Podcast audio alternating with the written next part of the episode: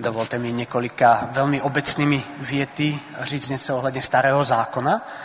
Nevím, jak jste se někdy, nebo zda jste se vůbec někdy zamýšleli nad tím, jak je možné, že kniha nebo sbírka knih, lépe řečeno, která vznikla v jedné partikulární kultuře, tak cizí té naší, kniha stará tisíce let a pořád ji čtou lidé s fascinací, miliony a miliony lidí na celém světě v historii. Ona přečkala různá impéria, království, státy, mohli bychom říci kultury, a můžeme říct si s jistotou, že to Boží slovo bude pravda. Jiní řeknou, že je to ohromné kulturní dědictví. A také to bude pravda.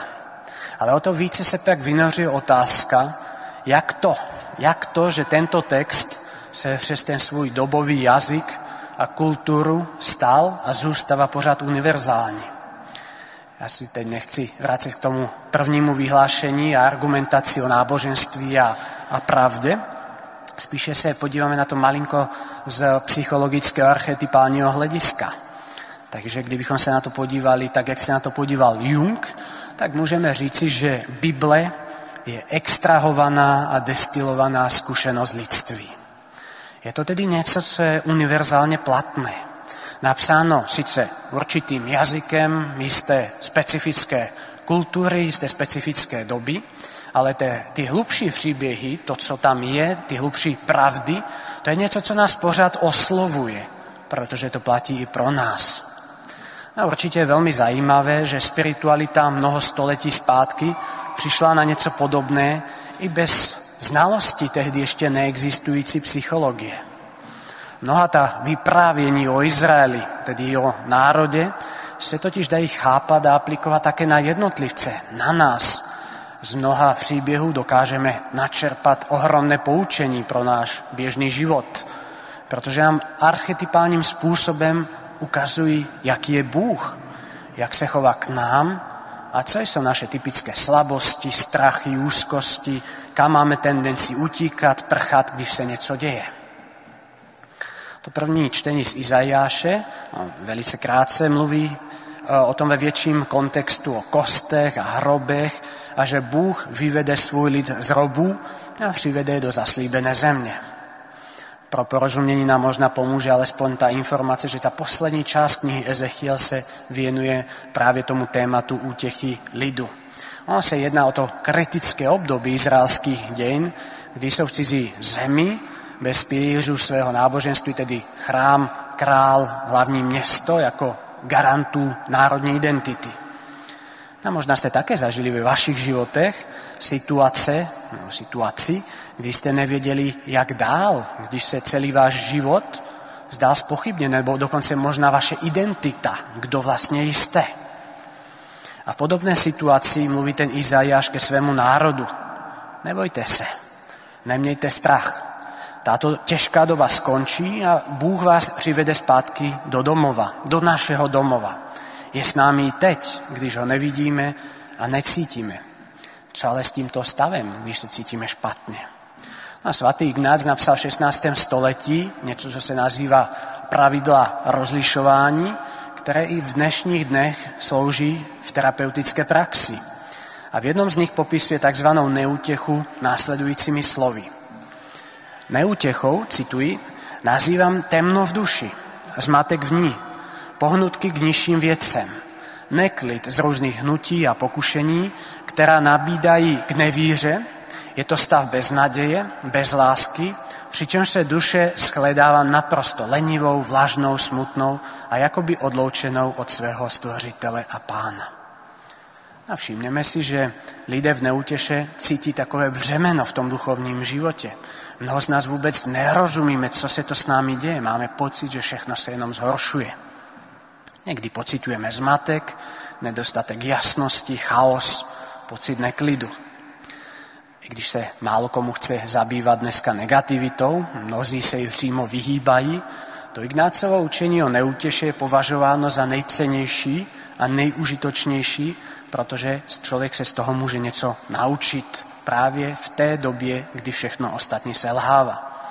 Protože pro drtivou většinu lidí je právě duchovní neutěcha a její zpracování největší překážkou, největší praktickou překážkou na duchovní cestě.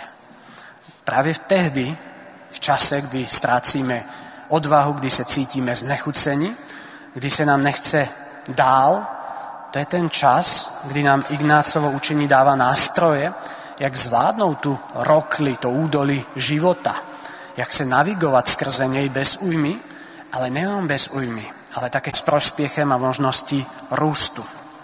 Velmi důležité je pamatovat a uvědomit si, že my duchovní neútěchu nechoď k modlitbě, nebo tej a, tendence pohnutky k nízkým věcem, zažívání tmy, sucha samoty, nic toho není důvod k hanbě. Všichni to zažíváme. Neutěcha jednoduše je a stává se. Ale velmi důležité je to, co s tou neutěchou uděláme, jak se nám ji povede identifikovat a uvědomit si. Protože velkým rizikem všech neútěch je, že se ráda prezentuje jako naše duchovní identita. Místo toho, abychom řekli, cítím se tak nebo tak, neutěšen, neutěšena, je nám našeptáváno, že je to náš duchovní stav, naše identita. Sloveso mám se velmi rychle mění na sloveso jsem. A je nám našeptáváno, že minulost, ve které něco bylo pozitivní, byla jenom iluze. Že budoucnost je černá a navíc deterministicky určena. A naší odpovědi by mělo být rezolutně ne. Takže v tom maličkostech závisí to, co uděláme. Já jsem na začátku mluvil o tom, že jeden z důvodů, proč lidé bez ohledu na jejich náboženské přesvědčení fascinuje Bible, je, že je extrahovaná a destilovaná zkušenost lidství. A právě dnešní evangelijní příběh se zabývá jedním ze dvou největších lidských strachů. Strachu ze smrti. My jsme četli dlouhý příběh o tom, jak Ježíš v podstatě nechává umřít svého přítele Lázara, ale nejenom to. On nechává své přítelkyně Martu a Marii a celou rodinu, aby podstoupila muka, když viděli to postupné odcházení a smrt svého bratra. Je důležité pamatovat na základní skutečnost, že Bůh zlo nespůsobuje, ale nějakým způsobem ho dokáže vždycky přetvořit a využít k něčemu dobrému. A Ježíš jako Boží syn toto utrpení nejenom dopustil, nejenom nechal tu přírodu a přirozený běh věcí, aby nějakým způsobem působil, ale pak zasáhnul svou mocí a způsobuje to, co se v případě nějakých jiných jevů předtím nikdy nestalo.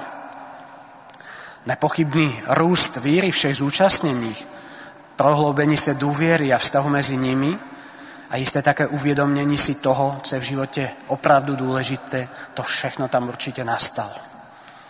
A každý z nás má v životě množství různých překážek a limitů, různých hranic a věci nevycházejí tak, jak bychom chtěli a představovali si. Mnohdy ty okolnosti jdou přímo proti našim plánům, ale přece ty překážky a omezení, to všechno je něco, co umožňuje náš růst, co umožňuje naše zrání. Uvažte, kdyby byla řeka bez břehů, že by se jenom rozlila po poli. Nebo fotbal bez pravidel. Asi by se nikdy neodehrál a byl by strašně nudný. Ovocné stromy bez pravidelného stříhání by taky přinesly jenom malou úrodu. A také my jsme zváni k tomu, abychom v důvěře v Boha přijímali realitu a okolnosti života tak, jak přicházejí. To vůbec neznamená rezignaci na snahu či změnu, ale aktivní přijetí toho, co změnit nelze, a to všechno v důvěře, že Bůh je v tom s námi.